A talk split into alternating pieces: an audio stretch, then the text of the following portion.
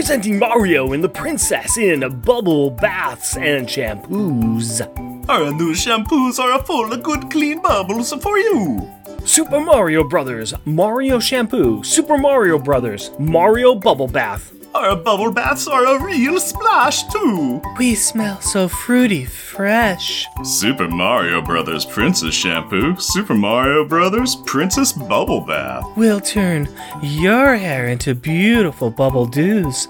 Make it clean and shiny too. A Nintendo, a choose a player. New Super Mario Brothers Mario and Princess Bubble Baths and Shampoos by a Revlon.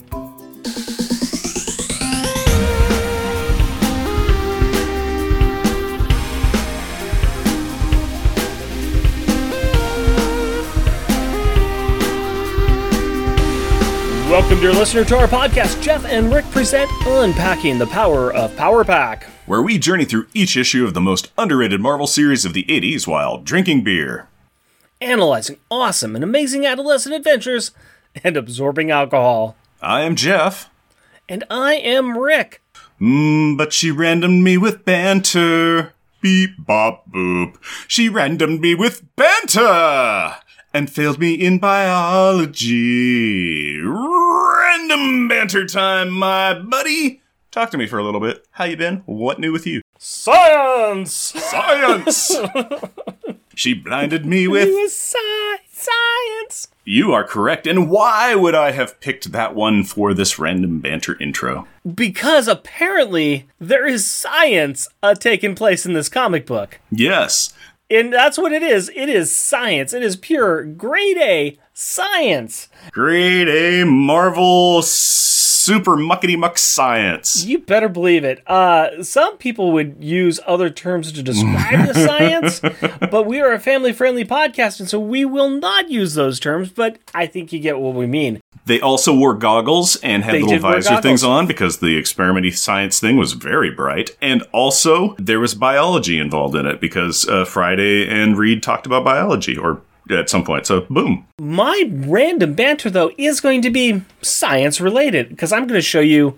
I'm going to show you something sciency, and and I'm going to have to explain this out. But I got myself a package in the mail the other day, and it was one of those like, "What's this? What did I order? I can't remember because I ordered it a long time ago and it just came in."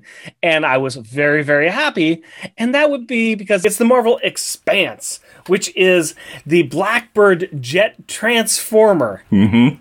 Mm-hmm. and it's cool. Mm-hmm. I'm holding it up right now, and it's all transformed in its robot glory.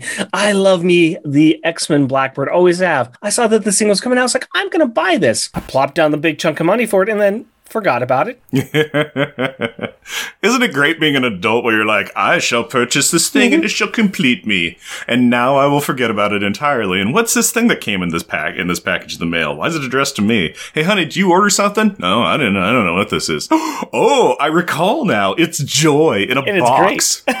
yeah, the the, the X Men Blackbird transforms into a transformer, and this is an amalgamation of a lot of things because it's kind of it's blue with the yellow X cross, and, and it's really reminiscent. Especially with the goggles and the visor of Cyclops, because it's blue Cyclops uniform. It's got the goggles and visor, and that's cool. But then it's also got these claws, these like Triple claws made out of pink psionic energy. Yeah, it looks like Psylocke, and, and, and on the other hand, they got the Psylocke blade. So we got Psylocke, uh, but the one of them's like the Wolverine claws. So you got like Psylocke and, and and Wolverine there. You know, you could also kind of say that there's a lot of steel, so you got a little bit of Colossus in that too. it's just got a lot going for it, and it's really cool. I think it looks pretty sweet. What do you What do you think? What do you think, man? When I first saw that it was coming out, it uh, it had my interest. I like X Men. I like action figures. I like uh, Transformers. Uh, so I was like, "Ooh, what's going on here? A Blackbird Transformer? That's really sweet." And then I, looking at it, I was like, "It's just a little too." Most of the crossover Transformer things, I'm always like, eh, "It doesn't quite do it for me." And although I approve of you getting that, and I think it's quite cool, it's not for me. Yeah, you know what? I, I had a lot of like moments as I was pressing that buy button where I was like, do I really need this? Is this really good? Is this going to be really cheesy? Yeah, that all went away as soon as I started holding it. I was going, nah, this is exactly the kind of cheese that I'm in for. My, this yeah, is my this in- is my this is- instinct was to p- push that pre-order button as well, but Yeah, I, I, yeah. I I was just like, oh, gotta get the. Well, do I? do I? Yeah. yeah, And you went do, and I went don't. So yeah. You gotta, I gotta say, you're gonna regret it one day. oh, oh, I regret so much, so very much in my life. I regret. Now this is a place of honor. I, I don't really know if it's ever going to transform black into the Blackbird jet. I, it's really cool looking. So uh, yeah, it's got a place of honor up on my toy shelves, which are I'm rapidly running out of room on. So eh, eh. I also got Firestorm over there. So eh, eh, or I also got Firestar over there too. So eh, you know whatever. Anyways, that's what's bringing me joy in my life right now. What's bringing you joy, sir? Well, I'm excited to see your uh, Nova figure up there. Oh yes, yes, yes. My Nova figure. Firestar, Firestorm, Firestar, Firestar, not Firestar, Firestar. Just fire, it's, fire, it's fire. somebody wearing orange and red. Yes. Well, that's that's cool for you. You got a new thing, and I don't want to brag or make anybody feel bad about themselves, but I actually got to watch some modern media recently. Ooh, Yes. Andy Griffith, Andy Griffith show. Well, there's this little thing called Knight Rider, and it's about a smart car. No, uh, actually, I watched uh, Alice in Borderland. Ah. Netflix Japan uh, came out with this show called Alice in Borderland. It is eight episodes long, hour long each, and I don't want to tell you that it took over a month to watch it. And the very last episode took me five tries to get through all of it, where I'd get to watch it in seven minute increments from time to time, and then ended on a big strong suit of like you know 17 minutes at a time to finish it off. But uh, yeah, that's my life. Yeah, it's just basically it's people in like uh, I think Kyoto. Just everything stops. It's really crowded, and then they get kind of transported into, or don't get transported into, like an empty city, and they're kind of there for a while trying to figure it out. But then it's like, oh, there's games that start, but this becomes very much kind of like a is it a video game? How Saw like is this? We're here, these are deadly games. What's going on? And so it's got a neat little mystery and a little kind of, you know, little video game feel and also, you know, the there's the mystery. It's got action, it's got loss, it's got the suspense. I'm like, this is pretty darn cool. So Alice in Borderlands, I Alice in Borderlands, nice. worth watching. I enjoyed it. Little little gory, little bloody, little uh little feel bad, but neat. Well, that that's the same thing that happens when my new uh, transforming robot like beats up a My Little Pony. But I don't want to brag about that either. I don't want to brag about that either. I think we just need to move along. Let's get to something pleasant. And only way we can do that is if you give us a two sentence replay of last episode. Let's just get this out of the way and say that Alex is a horse now. A horseman. Not a centaur, but a man horse. A space horse. He is a Kymellian now for some reason, and that explains why he was losing his hair. Also, the now good puppet master lives downstairs from the powers, and his adopted son got a hold of one of his special radioactive clay figures of Franklin, which he used to fight his adolescent microwave shell shocked amphibian action figures. Which means that when Franklin saw the turtle esque snail aliens from Seagram 7 at a pizza joint eating za, they got into a punch up, and then Power Pack left their unconscious bodies in the sewers. Now that the Maggie also got all better, but then saw Alex as a horse and fainted, so who knows how that's going to work out for her. Two sentence replay is over. Why don't you give me a beer and tell us what our Power Pack pick is? My pleasure, my friend. Now, in honor of this issue that we're about to read, I went off to the old beer store. I went and got ourselves a couple of cans of beer and put them into a nice paper sack and dropped one of them off at your doorstep. I'd like you to reach in and pull that out and tell me what you find. I was thinking you were going to say, I just brewed up a good wood grain moonshine so that way we can go blind. So To be honest with you, I just kind of walked, started walking down a path that I didn't really know where I was going. that works. We got somewhere, and that somewhere is where beer lives. So let's see what's in the bag. Bum, bum, bum. Wild Ride Brew, Juicy Gorilla Snacks, India Pale Ale from Redmond, Oregon. Hmm. Oh, and there's a little uh, hat and coat wearing monkey man in the background in this uh, kind of. Oh, there's two of them wearing pink. Three of them wearing their backwards ball caps and being in this little kind of like banana plant forest. Well, of course, there's three of them. Yes, there would be three of these monkey men. Hmm, gorilla snacks. What's going on? Oh, wild ride. This uh, this, this series has been a wild ride. Mm, juicy. Okay, yes, there's a lot to sink into. Snacks. I could go for some. I haven't had dinner yet. Gorilla.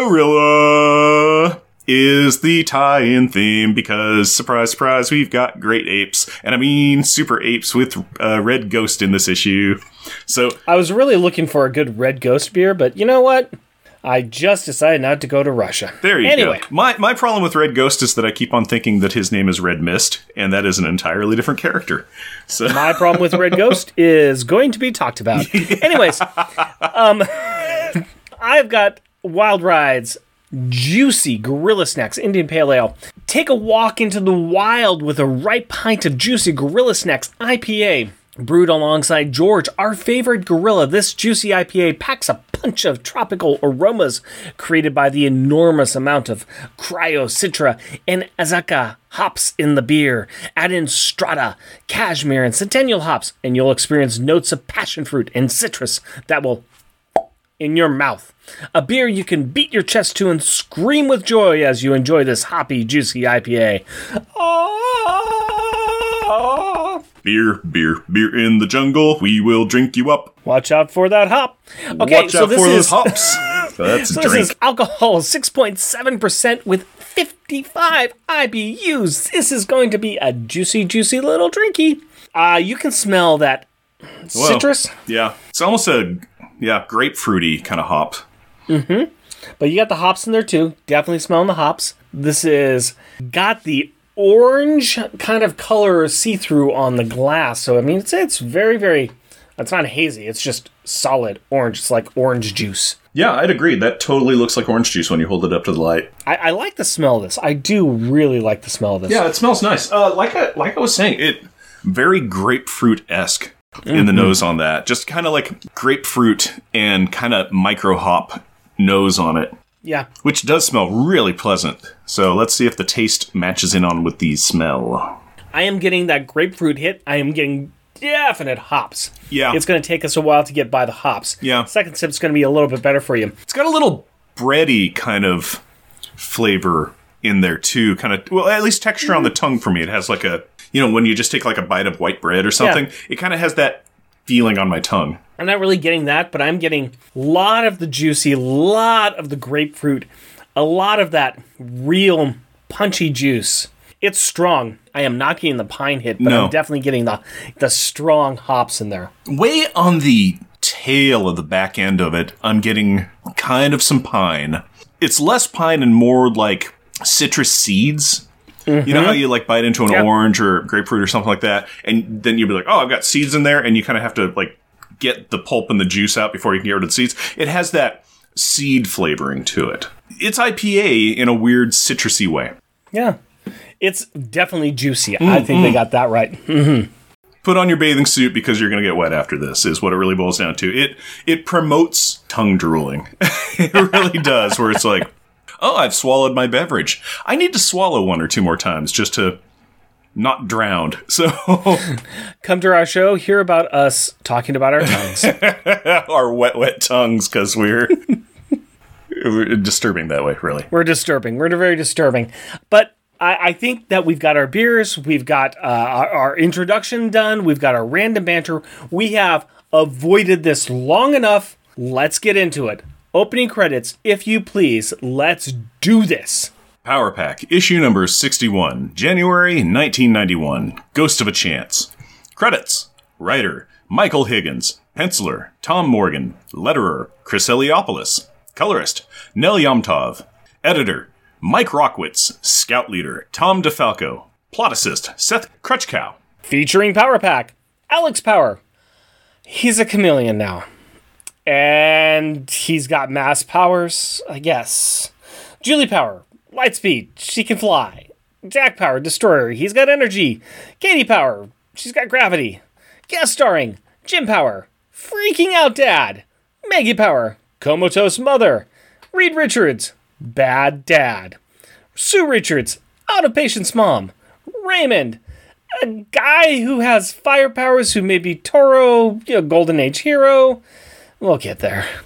The Elon, a space alien. Friday, a chameleon smart ship. Hey, it's funny that you just mentioned Friday because she just crashed into the Powers apartment building. Wait, wait, wait, wait. What? How? Don't know. Apparently, an enormous burst of destructive energy hit them while they were coming out of hyperspace, and they crashed into the apartment building. The source of this energy burst is unknown. Ooh, a mystery. Don't get your hopes up. We never find out in this issue why, what, or who hit Friday. I guess it was just not important. I would personally disagree, but let's examine the damage, because there does seem to be a heck of a lot of it. You're not kidding, man. It is almost like a sperm whale dropped from the sky and it smashed everything in this very specific portion of the building, including the bowl of petunias. And it even cracked the glass on a framed picture of the Power Kids. Are, you sure those are the kids? They look different from the last issue. They look different from the kids in the issue before that as well. Pretty sure it's them, but speaking of them, where are the kids? And the kids' parents? And Franklin, for that matter. Well, they all crawl out of the destruction. Sort of. It looks like all the kids are okay. The parents are unconscious, as are the Elon and Raymond, who were on Friday, and Friday is toast. How did Friday turn into bread? Wow, you know how to take a turn of phrase and keep turning it until it throws up all over your shoes, don't you? Let's just go back to talking about the destruction of the apartment. Okay. Because of the structural instability of the remains of their apartment and the fact that a number of people are trapped, Alex flexes his new K-Questrian powers and starts to put a protective force field up around the injured. Until a big piece of generic ceiling chunk falls down and clobbers him. Franklin tries to warn Alex, but telling someone to look out while they are being smashed by debris just doesn't give them enough time to do anything about it. And with Alex down, the shield thingy he put up starts to weaken, endangering Julie and the parents. Luckily, Frank's got a new power set. He dream jumps into the young fool and hits the reset button on his brain and body. With Alex back up and able, it's aye aye, shields re-engaged, Captain. Then Franklin dream projects over to the real headliners of this series, the Fantastic Four. I would argue with you by waving 50 odd issues of this comic in your face, but then you would just show me the last couple of issues and I would lose that argument.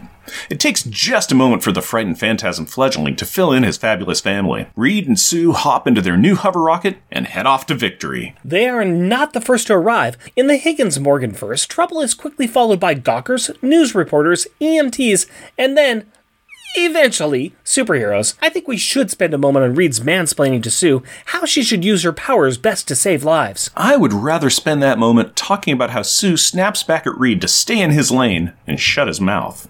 She knows what she is doing, and she can think for herself. Touche. Touche. Sue quickly takes care of the debris and stabilizes the roof using her invisible shield. This allows Reed to assist with rescuing the powers and his son. Hey, good thing they sent him to live with a nice normal family whose home does not get destroyed on a monthly basis. Yeah, they sure missed the mark on that one. But there are three other characters in this rubble the ones at the center of the disaster Friday, Raymond, and the Elon. Raymond has made an initial diagnosis that, um, Friday is dead, Jim. The Elan begs to differ. The alien uses some alien mental power to find Friday's essence, which is contained in some kind of goober. The shell may be destroyed, but they have Friday's soul, and that's just as good. I guess. Well, with that out of the way, the pair scramble out of the wreck where the rest of the cast are standing by. Jack is excited to see the Elon, as the rest of us are, and gives him the nickname Marty the Martian, which is as good as name as any, I guess. And it only took like five issues for them to even think about addressing it.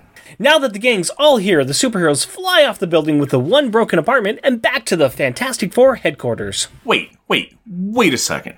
A spaceship just demolished a residential apartment building. The Fantastic Four show up, find the other heroes, and peace out? What about the rest of the building? The other people that live in there? The rescue efforts? With their powers and abilities, they could safely remove the debris and save lives. No time for that now. After all, it seems like the rest of the building is fine. Also, they already got the important people out, and there is science that needs to be scienced. But they're heroes. Yeah, well, you know, that's just like a your opinion, man. Anyway, there are more important questions that Reed needs to solve, like why is Maggie broken, and how come Alex is a horse, and can a circuit with a soul die? Well, according to a bunch of sciencey machines, Reed has answers. Most of them are I don't know and fascinating. All of the problems you mentioned have their roots in Kymellian science. Sure would be nice if they could take this nice family and their broken spaceship back to Kymellia to get some answers. But The Fantastic Four just are not that kind of spacefaring, alien encountering, galactic heroes. What are you talking about? In issue 28, they take a rocket and go smack around Maraud for kidnapping their son. They have the ability and the history of doing just that. You know that, and I know that, and I'm pretty sure the readers all know that. But Reed, and the creators of this comic, do not. So we are stuck here. With them in this book. Well, Reed is focusing on Maggie and Alex's condition since he doesn't have the time or energy to fly off to space.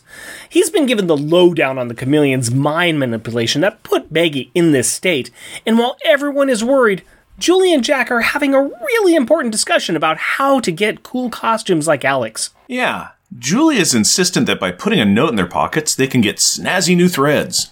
Jack thinks that the people in Elsewhere have better things to be doing with their time, though. What the chameleon blue sawdust? This is the argument they're having now? Now?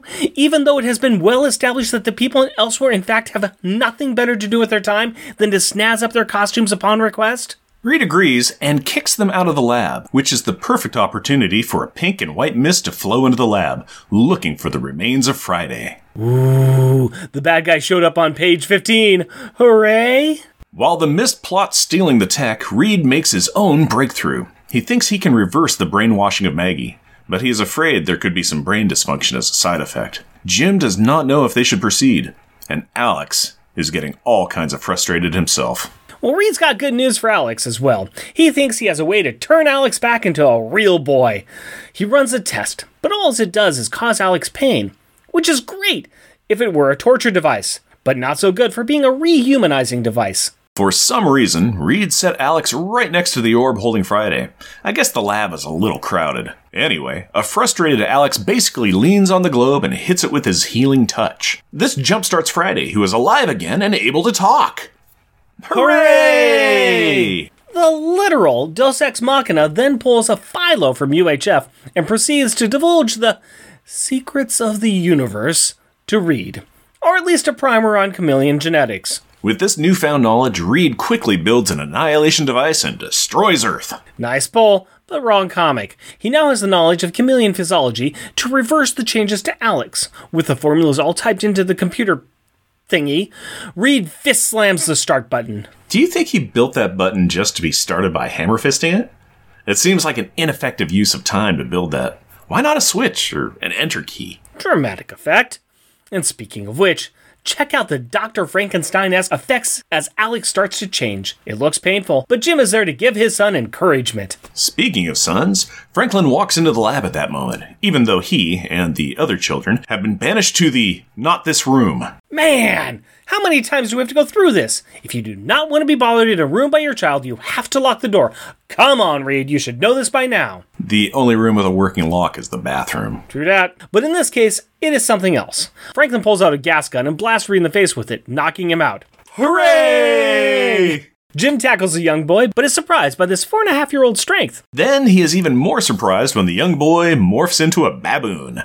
And also appearing in the room is a gorilla and an orangutan. What? And also also appearing in the room is the red ghost. Who? Oh, I'm sorry. I should have just said, and also appearing in the room is the red ghost and his super apes. Is this another classic FF villain? Another one? Yes, it is! From Fantastic Four, issue number 13, baby! A former Soviet scientist decided he wanted powers like the Fantastic Four people, so he designed his ship on the designs of Reed's and filled it with three apes. Probably because Mr. Charisma here could not find three friends. Yeah, he's a bit of a jerk. He's got control over these three super apes, but he also has an intelligibility power like Shadowcat. The apes, Mikhailo, the gorilla, Igor, the baboon, and Piotr, the orangutan, all have their own powers. Mikhailo becomes superhumanly strong and durable. Igor gained the ability to shapeshift and could transform into nearly anything. And Piotr gained the ability of magnetism. He's a monkey magneto if you would. Okay. A Soviet scientist and three apes walk into a bar. Actually, it's Jim that walks into Mikhailo the gorilla who bars him with chucking him into the device that was dehorsifying Alex. Crash! This is why we cannot have nice things. Jim is out. Alex is in transitioning HE double hockey sticks land and calling for his dad from off panel while he is on panel. So I guess it's down to Sue to solve everything. Well, yeah. She seems like the best and most logical person around. She grabs her head, waves her arm, and catches a couple of apes and a man ape in a force field. Uh, too bad the ghost guy phases through and breaks her concentration. One of the apes reaches out and taps Sue's chin, sending her right into Nighty Nightland. Okay, I guess it's time for the special guest stars to take a stand. You mean Raymond and Marty the Martian? No, I mean Power Pack. They are the Fantastic Four's guest stars, right? If they are, it is news to them.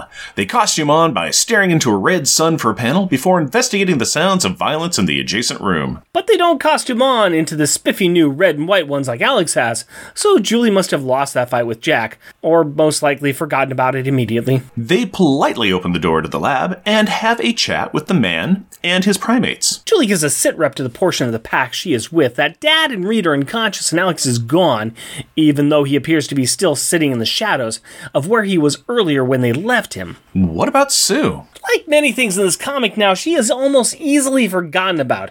But the kids don't waste a moment because they start blasting the animal kingdom. And somewhere Dr. Jane Goodall is crying. Jack blasts a baboon, Julie ribbons a gorilla, and Katie throws it into a wall. Slam! It is an all out Donnybrook, which means that it is an all out brawl. Meanwhile, in another room, Home of the rest of the characters in this book. Maggie is awake and having a nice chat with Raymond and Marty, the only two people in this building that she does not know. Her part of the conversation is mostly questions starting with W. What's all that noise? What is happening out there? Where is my husband? Where are my children? Where is my wallet? She is not well, folks, and we're all along for the ride. Raymond decides that staying with her will not get him the screen time that he so justly deserves, so he walks on down to find her and the readers a familiar face, leaving her with the Elan, which causes her to freak out, screaming, Help me! Somebody help me! That's okay. She won't be screaming it out for long because Marty uses some Elon power to make her fall asleep, thus ending their storyline in this issue. Raymond has found the action set and finally, finally decides to do something. He sees one of the apes tossing some metal at the kids and he blasts it with human torch level fire. Jack, taking a breath, powers up and unleashes a barrage back, but the big orangutan double fists the floor and traps all of the heroes under a cascade of collapsing roof. Oh no! The last page and the villain has trapped the heroes! Who is going to save everyone now? Why, James Tiberius Kirk Cameron Power. That's who? He has just appeared wearing another red and white chameleon suit, exclaiming, You didn't count on me! James Tiberius Kirk Cameron Power? I don't know Jim's middle name. Next issue Mr. Power and the End of Power Pack. We kid you not, be here. Kid joke, because, you know, Alex is still a horse. You still have no idea what No, animal no, I really don't. I really don't. I don't- no, I don't. Yeah, I don't. None. But none. I would like to talk about the themes of the issue with the Power Pack packaging time. so we get out of that bit. Um, Yeah. yes. We have ourselves another cover drawn by Tom Morgan. So hang on tight, folks. Hang on tight. Um, we have we have the Power Kids drawn in not drawn not very well. I, the, the kids are not drawn very well. We do recognize that it's the kids. We recognize that we've got Horace Alex down there who's wearing a blue and white costume, which should be red and white, but you know whatever. We got So close. so close. We got Franklin down there, and uh, he's looking a little off there. We have Julie with blonde, blonde hair, which, I mean, yes, right now in current comics, she's got blonde hair, but she doesn't have blonde hair in this issue, so okay. We have Jack, who is A dwarf. he's a dwarf. And, and you know we got we got Katie down there, and just, Katie just hasn't looked like herself for quite a while. There's this th- these pink lines that are coming out, and there's this like swishing up pink line coming up, and there's this and the power pack symbol is all crumbled and cracked. In the background, we have uh, the Shadow King. Um, Yep. it's, I, it's, uh, honestly, I also thought it might have been uh, the Boogeyman. yeah, could be. It's basically Yep. we have grinning smile and these like you know white eyes, which I guess is supposed to be the Red Ghost. Is supposed to be the mysterious villain, and it's the Red The, yeah, the hint is going to be uh, the kind of pinky color to represent the the red ghost. Fine, sure, Uh, whatever. I was also thinking that this big shadowy form, you know, the big smile, like oh, that could be Juggernaut, but it's got a very hairy arm. So it's like, oh, okay. Once you read into it, you're like, oh, the the super apes. Oh, it's the it's Mikola, the the gorilla. Okay, But it's all Power, right, whatever. Power Pack destroyed. It says at the bottom, destroyed, and you know. So here's something. As far as the book goes, as far as what's in here, Power Pack's down on the last page. So yes, this this cover is well representing of that. It's the Power Pack versus something, and they get owned. Yep. But I mean, I I would rather have said it said Fantastic Four featuring Power Pack. Yeah. Uh, actually, let's talk about that. Uh, Sure. I would like to discuss this. Sure, please. Uh, I'm very tired of guests in a Fantastic Four comic that I'm reading, kind of seeming to trying to be taking over the issue. I'm a little bit tired of the. I mean, okay, it's not excessive, but I'm tired of the amount of time that this Power Pack group is in my Fantastic Four comic. yeah. Uh, Yeah. I mean, I there. I think there wasn't. There wasn't even any Ben Grimm. no, There was no, Herbie. There was no. There was. There was no uh, Johnny Storm. What's up with that? Yeah, yeah. I, I you know, it, it's Power Pack's got a lot of got a lot of screen time in here, but they're not at any point in time who you think the book is about. Fantastic Four and Come and Save the Day. It seems like Fantastic Four is the central point of who the, this comic's talking about, Yeah. and it's and it's really really strange. It's very strange. It's it's what is happening here, and plus we were also facing a Fantastic Four villain too. So Yeah. Yeah, it's fine. Let's mix it up a bit. Let's have some little new things that are happening here. I can see Power Pack facing up against the Red Ghost. Is he my favorite villain? No. I think he could be interesting, but if you're going to have them fight the Red Ghost, don't have it be on Fantastic Four property. Yeah. It's Fantastic Four villain. Yeah. Because Fantastic Four takes care of him, and you're where Fantastic Four is, so you're Yeah. superfluous. It's I have never liked Red Ghost or his super apes. I'm one of the people I know that comics would stuff gorillas and things into their mm-hmm. covers in comics a lot because it sold issues. Sure. It really, really did, and this is a direct answer to that. And what's better than one ape? Three. Three, I, I just I've never liked them. I've never cared for the whole ape motif popularity in things. Gorilla Grodd, yeah, that's pretty cool. Yeah. I don't need the rest. I don't need everybody to have like gorilla minions and stuff. So I'm not a big fan of him either. I think that he's kind of uh, there, there's not much to him, especially as presented here. Hmm. Also, this is just after 91, 92, and the Red Ghost and Communist Russia is one of those things that's like, wow, why are we bringing him in here? Because it's kind of not a growing concern right now anymore. You know, mm-hmm. we're, we're kind of out of that. Mm-hmm. Communism has fallen in Russia, so what are we doing here? What is this? Rebrand him, do something a little bit different with him. You know, change it up a bit. Have him being controlled by the gorillas. That would be fun. oh, That could be fun. We're tired of your communist manifesto. the Proletariat down. What if it was the great apes or the super apes and the red ghost? so no, I just yeah, it, it, it's very wonky. It's very weird, and I'm not I'm not here for it either. I really am not. Let's talk about a couple other things. A couple other themes that we've got here. Now, we will find out next episode of what the deal is with the beam and why we've got Red Ghost here. Uh, it's not stated in this issue, but you know we do find out. Spoiler that it was the Red Ghost that caused the beam. Oh We man, got we got things we can talk about with that next issue. I was excited to w- to find out in two weeks what was going on, but now I already know. What's the even point? Yeah, I know. Here's the Life, point. life is horrible.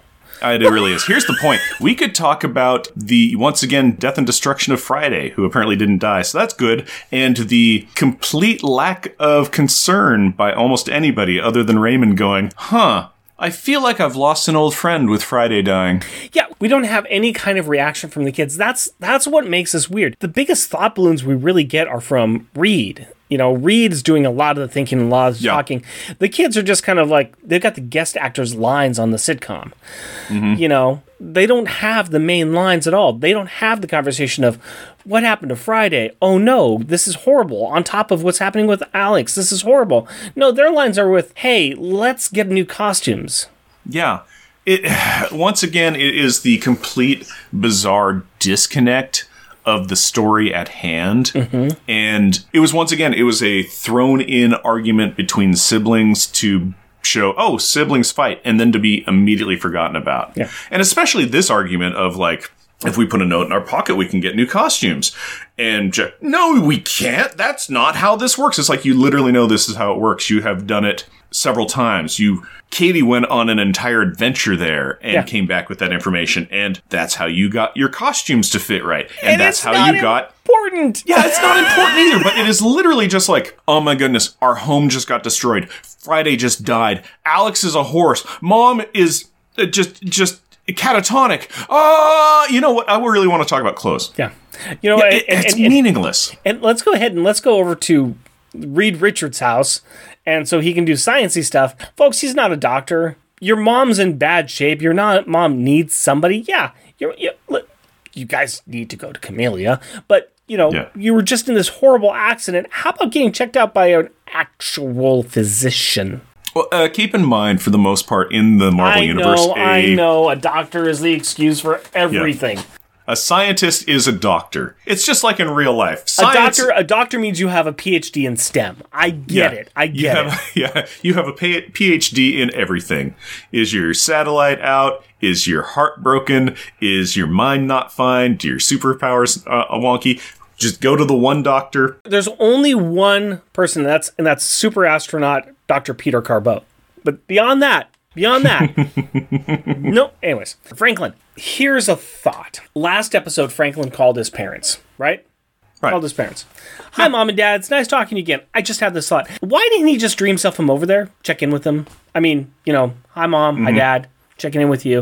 I Mm-hmm. Yeah, could have called you, but you know what? This is better because I can see you. You can see me. You know, you can't can have touch me, but you know, we can have face-to-face, to yeah. face. We can have Zoom time here. Yeah, they could. I thought about the. I saw you pause at this, and I'm like, oh, that's a good question. And and then I started thinking, it's like, here's why. His parents are very hesitant, reticent, disliking of him having powers. Unless yeah, uh, unless they don't care. But it's it, the the whole focus on that is Franklin having powers makes them very uncomfortable. I think he knows that, which is why you know throughout the previous irradiation of this comic, he wasn't telling them things. He wasn't saying, "I have prophetic dreams. I don't this." You know, it like kind of came out in spits and spurts. So he he's not going to. He instinctively knows he shouldn't just flaunt abilities to them because he knows that it makes them sad. So he's being a good kid and he's trying to not make his parents sad. and yet his parents use their powers around him all the time. So you know what? I know Double it, standard. horrible. it is horrible, super horrible. double standard. It is frustrating as all get out that's to me. what their family is. The family is using the powers around each other and saying, "Look at what I can do. Look what I can do. I'm Ben Grimm. I can, I Yeah. can just destroy metal all the time. Hi, I'm Johnny Storm, and I can do fire tricks. Yeah. Hi, I'm Reed Richards, and I can use, I can stretch and get things off a top shelf. And I'm I can- Sue, and I'm Sue Richards, and I know how to cook. I'm sorry, and that is not a dig. That's not me digging out Sue Richards. That's me digging out comic books, digging at Sue Richards. Yeah. Sue Richards is amazing. She Oh, does Sue's awesome. fantastic things. Her power set is insane and awesome. And her best storylines are What am I having for dinner tonight? yeah. And even in here, we have Reed mansplaining to her. Yeah, exactly. I do like the fact that he, she kind of like stood around on that. was just like, she does. I, I know my job. I know what to do. Don't You know tell what? me. Here's the thing, though. Here's the thing, though. Hey, Higgins, Michael Higgins. You know what you can do? Not write that joke. How about just write write Reed better and show that they're having a better communication. That's That would better. be nice. Instead of writing something that shows that she has to stick up for herself, why not just have them treat each other like humans? And like competent teammates that Yes, have that have worked established together rapport. over Yeah. years. and you know, and you could be having the thing in there. It's just like instinctively they know what their roles are and what Uh-huh. they need to do. Sue instinctively and automatically braces up the falling thing to make it so that Reed can reach in and pull out the people before the collapse. You know, this might be too much for for Sue to do for long, but she knows that Reed has has her back and will save the people that she can't directly save. Yeah, that would be much better. As a complete aside, but similar thing, I love the fact that modern comics are taking Sue seriously Yeah. and talking about how it's just like you know people discuss and are like yeah you might think that ben is the strongest fantastic four member or johnny is or this but it's like it's sue mm-hmm. you know and i like the fact that people are very much just like you know the power player in that group is sue and I, I totally dig on that i love that let's move into the other woman in the story. There are other females, but there's only one other woman, and that would be Maggie. Yep. And folks. or for Maggie. folks, I gotta tell you something. Uh, uh, the Louise Simonson stand-in is so far gone. This is this character has nothing, nothing, nothing to do with the original at all, and can't because it's just a shame of how they're treating her. Mm-hmm. Th- They have reduced her to nearly being in a fridge, except nobody really cares, and they keep drawing her in more and more skimpy clothing that is continuously falling off there is some very uncomfortable scenes at the beginning of this book where they're in the rubble and Julie's holding her mom, and her mom is wearing a bathrobe, and I'm pretty sure nothing else. Yeah. And it goes on and on. She's in a hospital bed, and like the covers are barely covering her. And it's just like, uh, what? Why? There's no reason. There is no reason for it. She is a mother of four. And, and fine, like I don't mind if they draw a mother of four looking beautiful. She can look beautiful all she wants, but we don't need to sexualize her in this comic. Yeah. We don't need it, and it's and it just is wrong.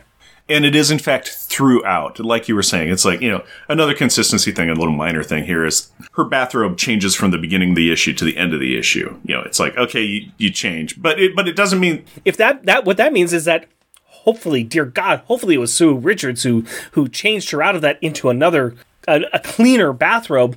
possibly, but it, it's still all cleavage.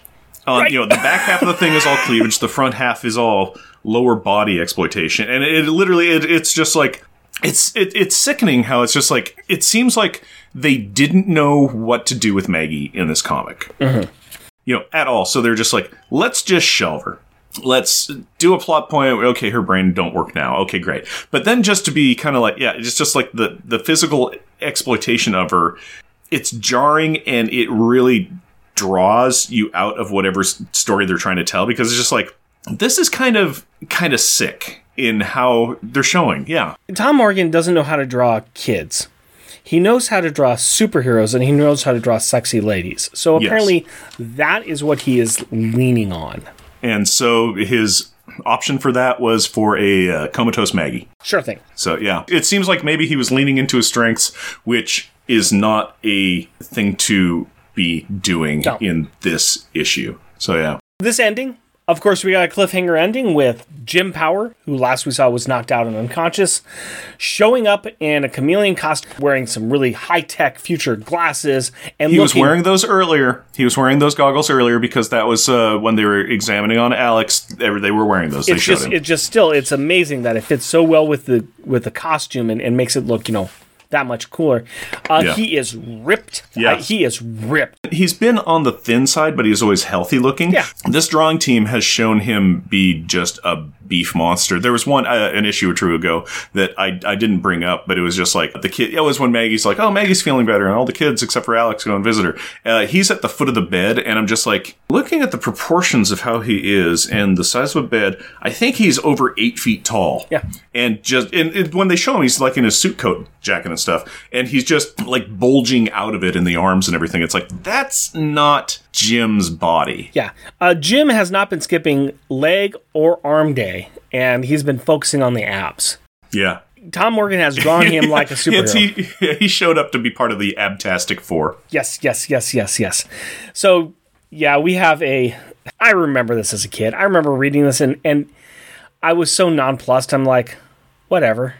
I don't. it- I don't get it. I don't understand what's happening, but I don't care. Mm-hmm. Don't. There's care. a lot of that. Yeah. It's the we'll get there, and it is funny. You were saying that you remember that you know from being a kid. It's just there are panels in like each of the books that we go through where I was just like, I don't remember any of the story. I remember that panel. I remember that one plot beat. I remember that panel. I remember that one beat. And it's funny where it's just like, oh, oh, I remember the one thing. So Yeah. but yeah, it's very much we're kind of at a stage now too with the with the comic where unfortunately we're like, oh, this is going on. Yeah, okay, cool, whatever, Whatever. Yeah, Whatever. fine. There's a lot of commentary we can read on this, but I decided to really dive into the power lines. It used to be the pick of the pack, but it was changed to power lines. Yeah, they're letter Yep, their letter page. It's changed to power lines, which also seems to be the fan made. Yeah, the fanzine. The fan the fanzine was called Powerline, so the editor stole it from the fanzine. Nice guys. It's very interesting reading these letters because it looks like they were really trying to to get through to the good letters, and they were getting through a lot of hate mail. It just feels that way from the letters they chose, and the letters, the the, the kind of the hate mail that they kind of had in there a little bit too. It's also strange because throughout this, there's a lot of people that are kind of either questioning or trying to stand up for the creative team, and the editors that are responding back are trying to say, you know, just give them a chance. It's going to be get better. They're they're finding their footing. You know, we glad glad you liked some of the stuff they did. I know it's kind of hard for some people, but don't worry, they're getting better. Give them a little time. They keep saying that throughout their responses when on the previous page they have the end of Power Pack. And they aren't kidding. Next issue is the end of this original run. That's it. Goodbye. We're done. The left hand and right hand aren't talking to each other, and it is amazing. it is amazing seeing dysfunction at work of, of a, a letter column saying, hang in there, there's a lot more to come. Next issue, this is it, folks. Yeah. and by a lot more, we mean maybe 28 pages or something of we a wrap up. Done. Yeah.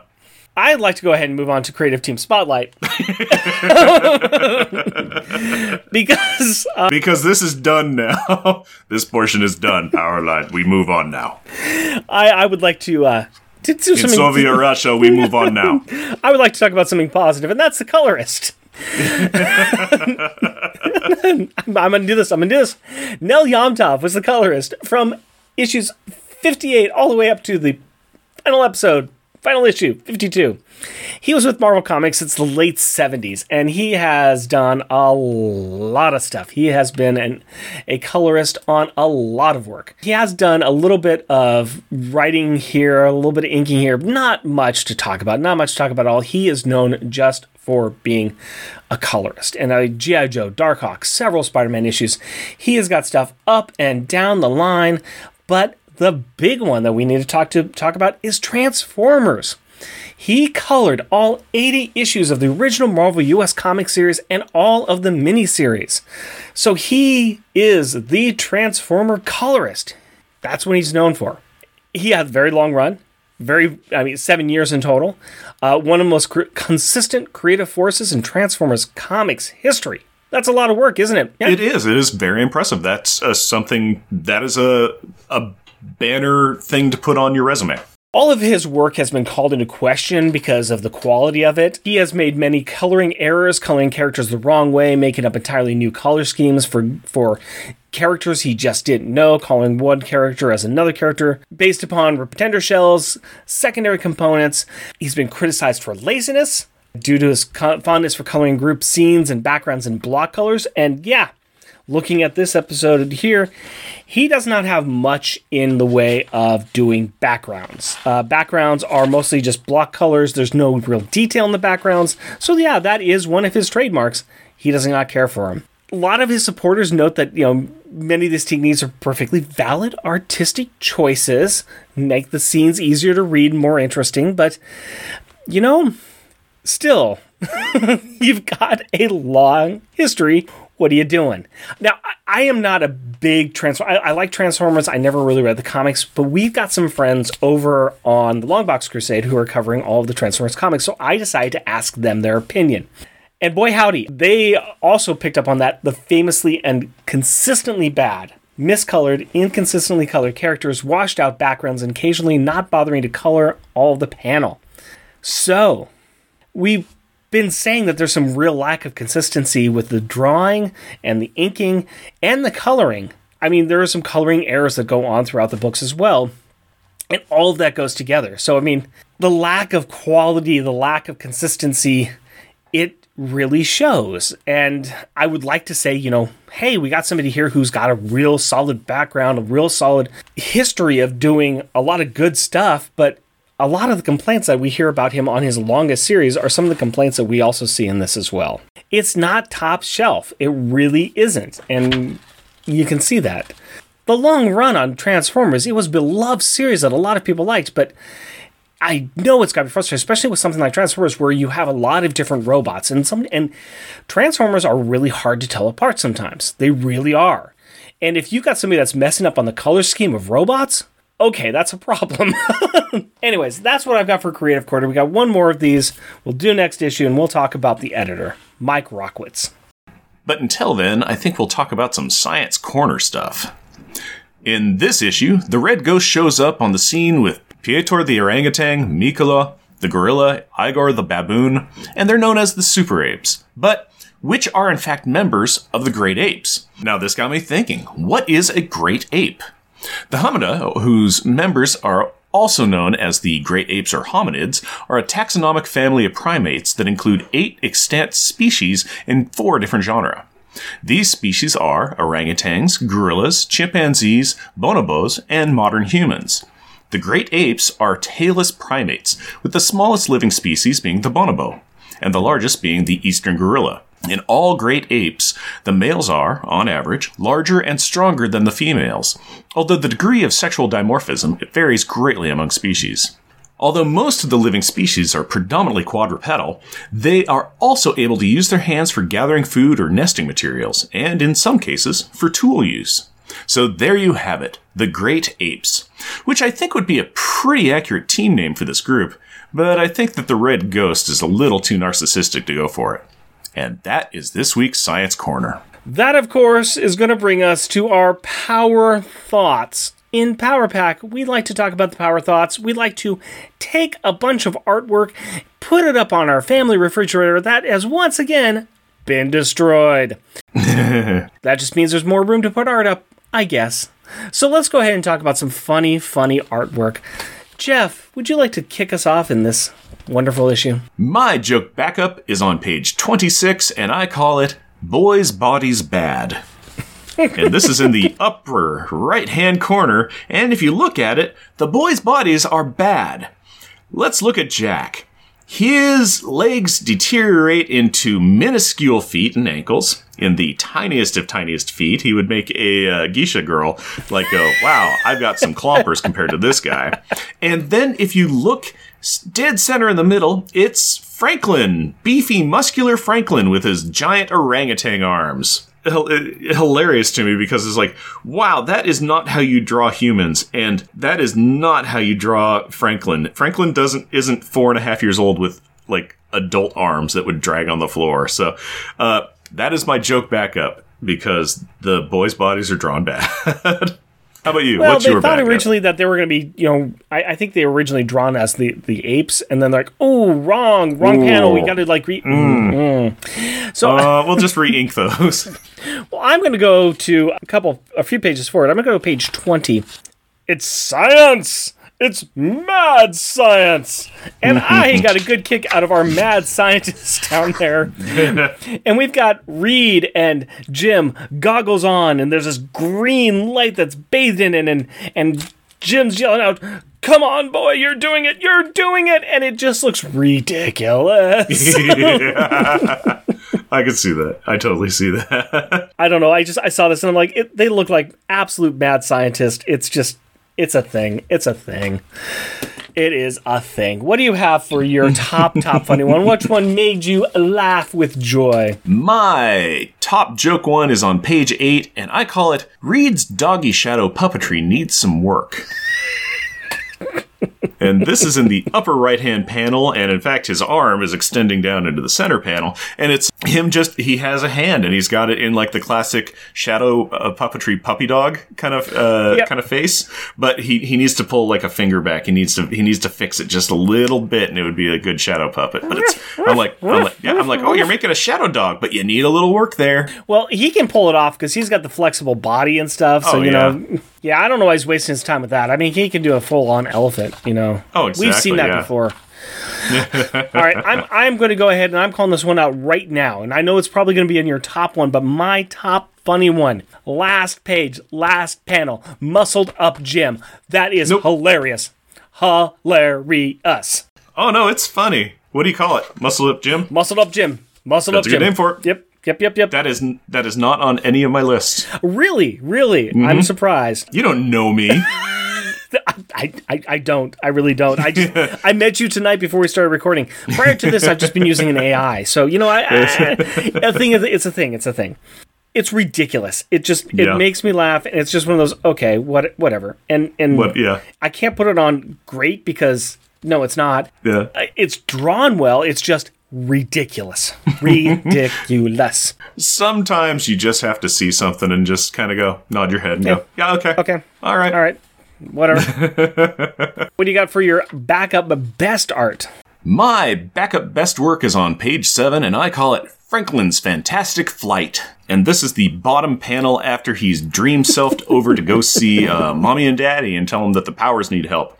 And so Reed and Sue are in the- what is it, the hover rocket flying over to the Powers house. But yeah, so it's just dream self Franklin flying very, he's jacked as all get out. If you look at that, that left arm, he is ripply. It's very But, it's uh, very Ang Lee though. It's like, you know, it's it's Ang Lee Crouching Tiger Hidden Dragon. yeah. Franklin Yeah, jumps. he's, he's yeah. He's got the, the two finger kind of point, kind of like I'm going here. I'm going to fly on top of that bamboo. Uh, I just thought it, I thought it looked pretty cool. Okay. it's ridiculous, but also I kind of love it. you got them going, I got them coming back. So go to page 12, and I got the back end of that shot where they are running away from danger. they are running away from danger. They have picked up the important people in this book, and they have decided, no, no, no, no helping the other innocents. It's back to the FF headquarters with us.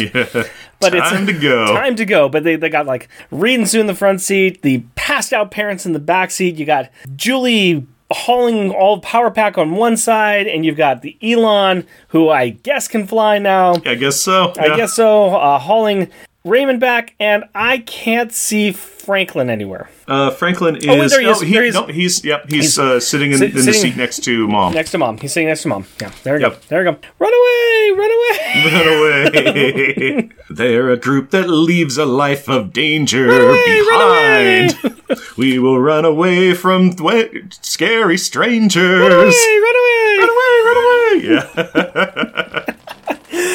No ah, time for we helping, are Dr. having Jones. fun. We're having fun. We're having fun. I don't know what people are talking about. We're having ourselves a good old time. We are having fun. No, that's a nice little piece of art. All right, what do you have for your top top best one? My top piece of art is on page six, and I call it Anthropomorphic Action Alex. And this is the top half of the page, even more than half. It is after he's been uh, crushed by uh, roof debris, and Franklin jumped into him to jumpstart him up to be conscious and shielding things again. And uh, again, Alex makes a great looking Kymellian. Yeah. Uh, the costume is on point.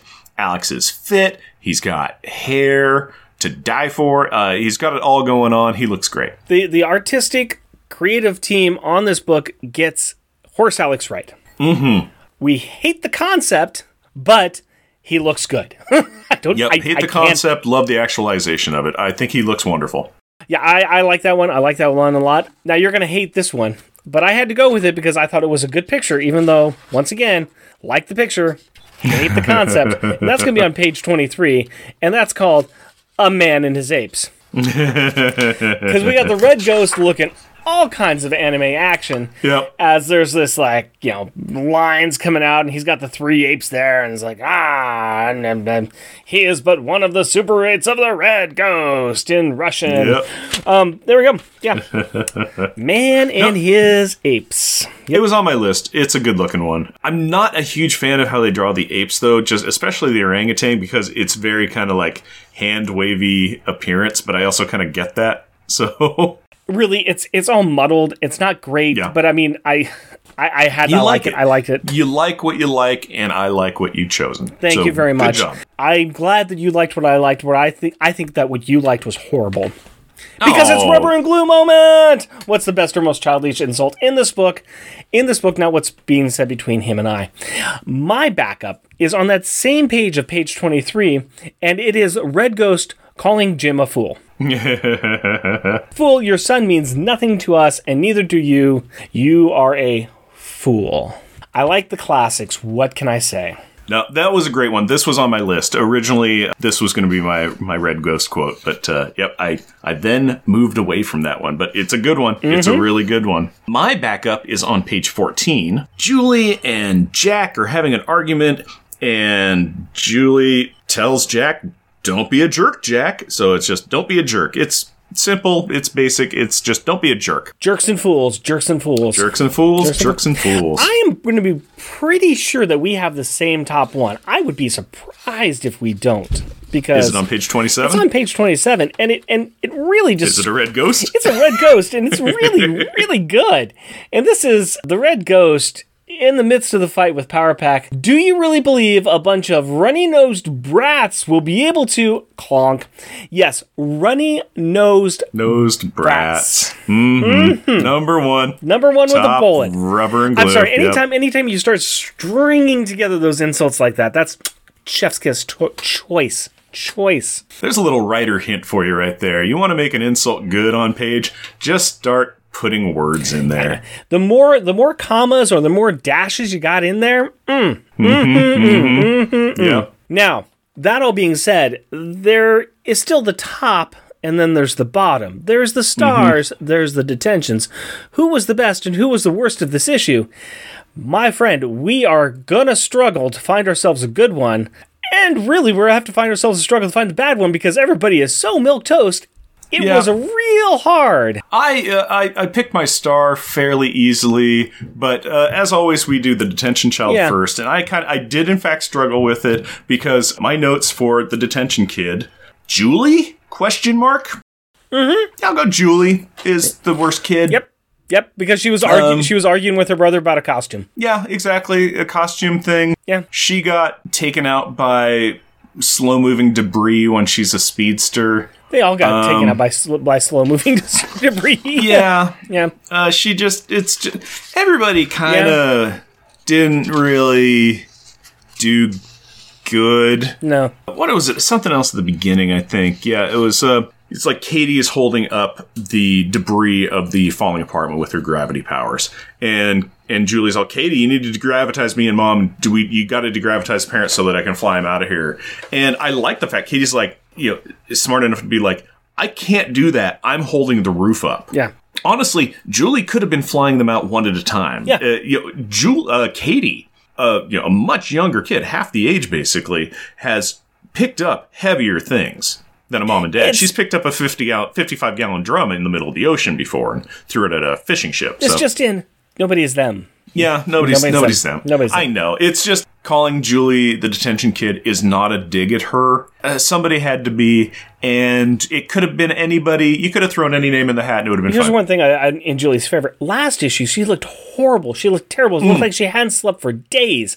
This Hmm. Issue, a spaceship crashed on their building, and she looks as fresh as Daisy. She looks. She looks better. Yeah, she looks. Yeah, young. she doesn't. Anyway, she, she's well. They they've drawn her with very cut, angular facial features they've now. drawn her completely different. Anyways, yeah, she, uh, her her intro photo, uh, intro piece of art. She again, she looks like an adult. She looks like she's a, a wayfish twenty three year old or something. Yeah, it's yeah, yeah. So so we got we got Franklin as the best. yeah. Franklin. Oh yeah, hi Franklin. Yeah, that He, he he remembered he's he remembered he's got parents, yes, and he jump started Alex. yes. And that's about it. That's about it. That's about it. but yeah. Oh, he also oh, oh, uh, oh, he, also- shot his dad he in the face shot with his a gas dad in gun. the face with a gas. Yes, I was going to say And so, man, that's right. You just go, you know what? You stand up to your dad. You say, Dad, you are a bad dad. Oh. You need to stop winning the Worst Parent of the Year award. Eh, who cares? Okay, Uh, I'll give it to him. I'll give it to him. Okay, but you think that Julie was the, the, the Ju- worst Julie was the worst. then? Franklin Yeah. was the best. We're we're Yeah. we're in lockstep on that one. Let's move on to let's let's let's move on to top grades. Let's move on to top Exactly, grades. yeah. It, we're milk toast on both our choices. Pretty Who much, cares? pretty So- much. We evaluate each issue against the rest. Top of the list, still Power Pack number forty-two, Revenge of the Boogeyman. Ten down from that, Boogeyman Must Die. 10 down from that, we've got Power Pack number 22, Trapped. 10 down from that, we're at spot number 30, Power Pack 14, School Days. That's when Boogeyman kidnaps Katie. Down from that, Power Pack number 40, Crackdown. Alex burns down a crack house in order to destroy all the drugs. Good for him. Good for him. Number 50, we've got Power Pack 28, The Breakfast Club. Remember when we thought the, the Breakfast Club where they break into the entrance Mansion? With that, we thought that wasn't a very good issue. Hmm, I still what? enjoy that Guess one. Guess what? Let's keep on going down. Yeah, Number, tick, tick, tick, number tick, 60, tick. Thor, Volume 1, 363. Thor and Beta Ray use Katie as a weapon. Hmm, not, not good, but still better than everything below, because at the bottom list, Mm-hmm. Acts of Vengeance. Acts of Vengeance is fine. Acts of Vengeance is not losing its place of honor at the bottom of this book, but we are not going to go too far up. Issue prior to this, Back to School, where Alex turns into a horse and some snails TMT thingies fight. That is on spot 66. Better or worse than last issue? Hmm. You know, I was just going to go was going to talk about Shelter from the Storm, where it's the inappropriate sexual exploitation of a female character. Ooh, Uh, where, Ooh. which is because this both has it with uh, You know- Dagger on that one and Maggie in this one in just kind of inappropriate uh, hospital garb and wear. here's the thing. I like the art from Shelter from the Storm better than this. Yeah, I do. Mm-hmm. And even though that's a funky story, this one, this one, it, actually, they, they share a lot in common. We were really trying to figure out who the main story, main people in that story were, because I guess it was Cloak and Dagger, wasn't Power Pack.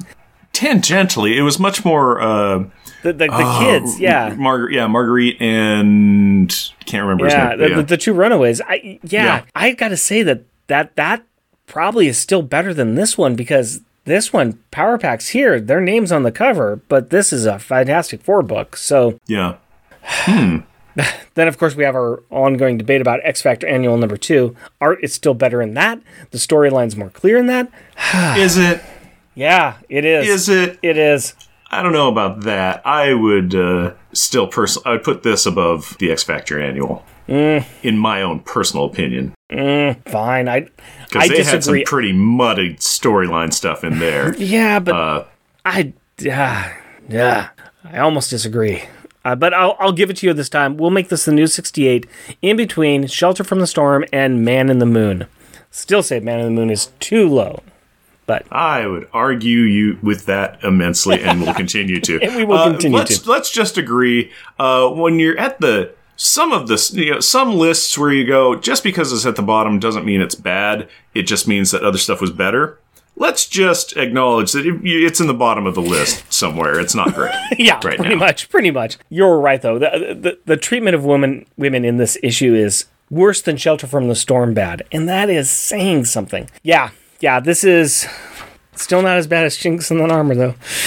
Mm. okay, let's talk about our beer. Thank you, thank you, beer. We have Wild Ride Juicy Gorilla Snacks by Indian Pale Ale. I'm still enjoying it. I'm enjoying it. It's still juicy, still grapefruity. Yep, still Um, grapefruity. It's got a lot more of that bitterness taste. The bitter, the bitter Yes. notes really kick in near the end. Yep. If you like hops, if you like that bitter, here you go. Yeah, it's not tarting my mouth up. It's not puckering my face, Yeah. but it is.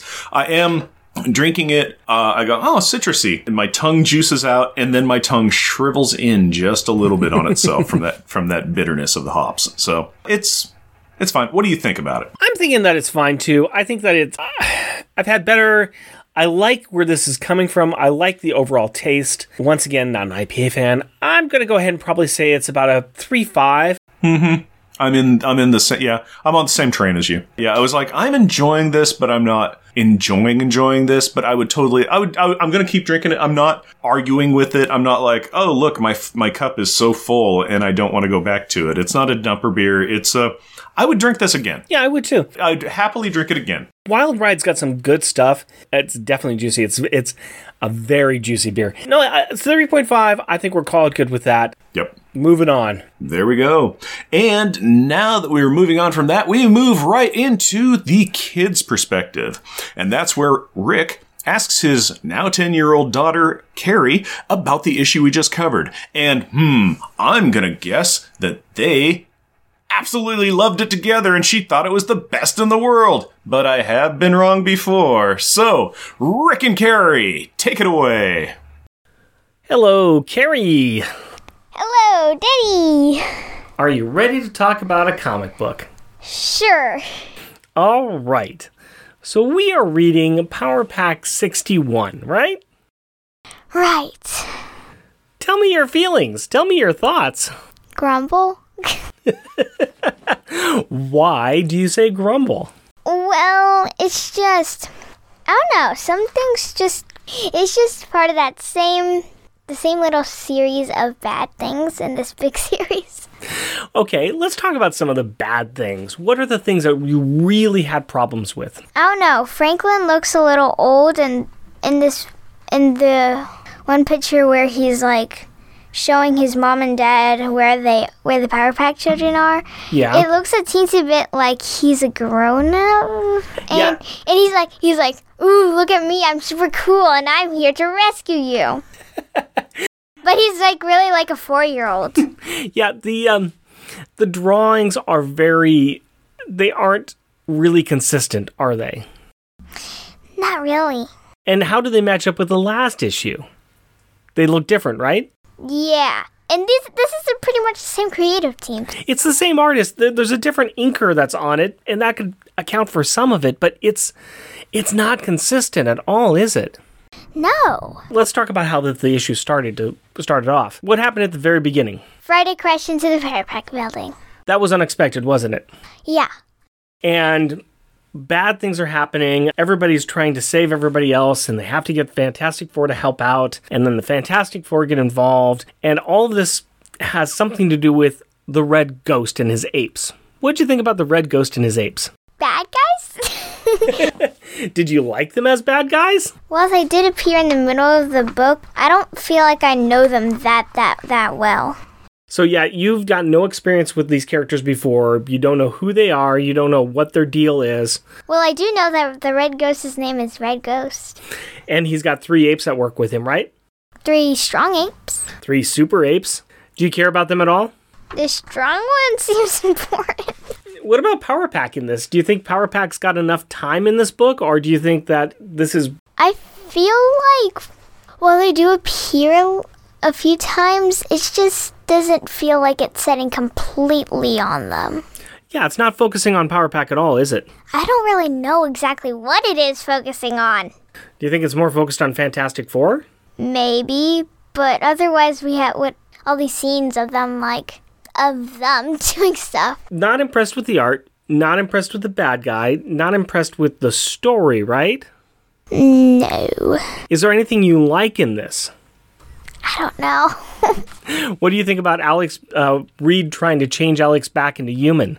that was weird because first uh, Mr. Power was like, "You gotta stop him! You're hurting him." Then we see him like, "Oh yeah, you're doing it! Keep going!" So even the plot points are a little inconsistent. Yeah. And then there's the ending. Yep. What do you think about the ending? what do you think is happening? Jim Power got mixed into Alex's body? Huh, that's an interesting theory. Well, it looks kind of like it happened, and he was the one who was thrown against the controls, so. That could be an interesting theory. Okay, so Jim Power somehow got mixed together with Alex's power, right? Maybe he can turn into a cloud. Are you happy to see Jim Power looking like a superhero or not? well, at least he um looks heroic. Because he's got big muscles? yeah. We always we found it interesting because the letters column it talk keep they keep talking about how this book, this creative team, you know, give them a chance. They're going to be here for a while. What's the last thing you see on that page underneath Jim Power? Next, Mr. Power and the end of Power Pack. We kid you not, be here. So next issue's the end, the end of the series, right?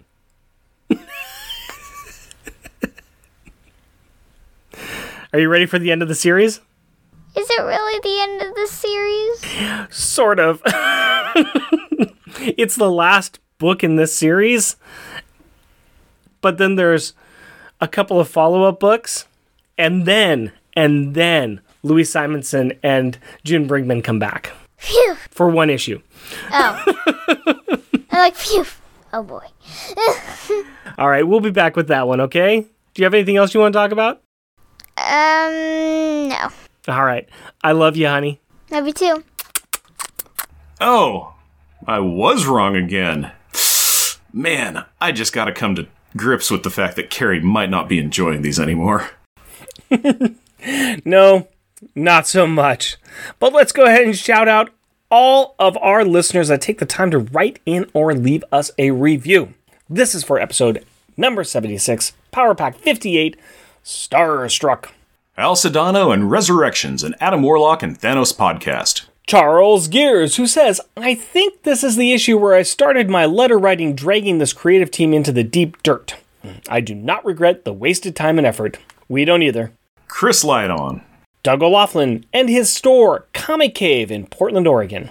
Ed209, who says, It took a long time to figure it out that the dapperly dressed man was Thomas Raymond, aka Toro, the original Human Torch's sidekick. Green Lantern HG, Hal Jordan, Jeremy Daw, Joey Burdick, Professor Frenzy, it's a show. You always have to go. It's a show on that one. You just have to. Contractually obligated. Yep, it's true. It's a part of the social contract. The Longbox Crusade with Jason Weasel Skull Albright, Matthew Birdsey, Max Traver, Sean and the Secret Wars and Beyond podcast. Waffles from Waffles and Mario Talk About Things. And we're going to go ahead and keep on thanking our Patreon supporters. And so, awesome and amazing Andrew Burns, Cheerfully charming Char Logan, challenging, chuckling Charles Gears, daringly destructive Damian Witter, dangerous, devious Doug Jones, exciting, entertaining Edward Ferroci, jovial, jumping Jeff Pulier, magical, mighty Matthew Birdsey, mythical, mystical Matthew Lazarowitz, rustic, running Rustin Fritcher, superior, smiling Sailor Bear Zodar, sad, silly Shag Matthews, stupendously strange Stephen Gray, tyrannically typical Tim Price, terrifically triumphant Todd Enoch. wonderfully wacky Wind, Be sure to check out our other shows that we're on. We sometimes show up on Junior Agent submissions of On Her Majesty's Secret Podcast on the MI6 Rogue Agents episodes. Also, I've got this great movie podcast called Monthly Monday Movie Muckabout on the Longbox Crusade and on its own feed now. Find me at Monthly Monday Movie Muckabout. Keep in mind, great is subjective. Mm.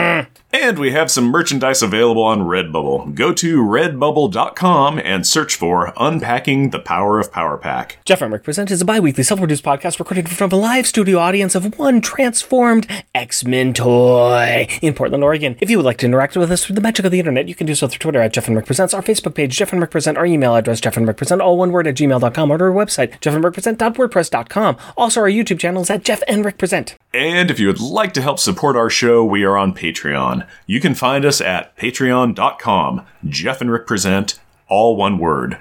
We are also a proud supporter of the Hero Initiative, and we will be donating 10% of our Patreon donations to this great cause. We encourage everyone to give what they can to this worthwhile organization that helps the creators who provide us with such great content. Go to heroinitiative.org to find out more. Please rate and review us wherever you can. Tell your friends about us or share your love for us on social media. And as always, we want to thank the powerful people in our packs. My wife Cindy and our daughter Carrie. My fiance Hillary and our daughter Aurora. We, love you. Until next time. Costumes, off. Our theme music is 80s Action. Also featured in this episode is Rainbows. All music is by Kevin MacLeod on Incompetech.com and is licensed under Creative Commons by Attribution 4.0 license. He dream jumps into the young fowl. Full. Yeah, Crash. Which is connected. Which is contained in. which is then. Which is then. Con- no, actually, it was in there already. Okay. It was already there. It was a. Yeah, the little doohickey inside a glass sphere, and who cares? I care as much as the people who created this issue did. Crash. Ooh, the bad guy showed up on page 15. Hooray! That really sounded like a foghorn. That was. Ooh. I'm like, that's a foghorn. Crash. And somewhere Dr. Jane Goodall is crying. I really liked putting that in there. I, I that was that. Crash. Now, this got me thinking what is a grape ape? The. I'm gonna die. What is a great ape? You said Did I say grape. grape? Yeah. Oh, of course I did. Crash. and we have some merchandise available. you can cut that part. You know I like it. And. Hey, X-Spanse is gonna get me. X gonna give it to you. You gonna give it to you. X gonna give it to you. You gonna give it to you. First you're gonna transform. Then you're gonna go. Did I break it? Then you're gonna go. Yeah. Where's this part go?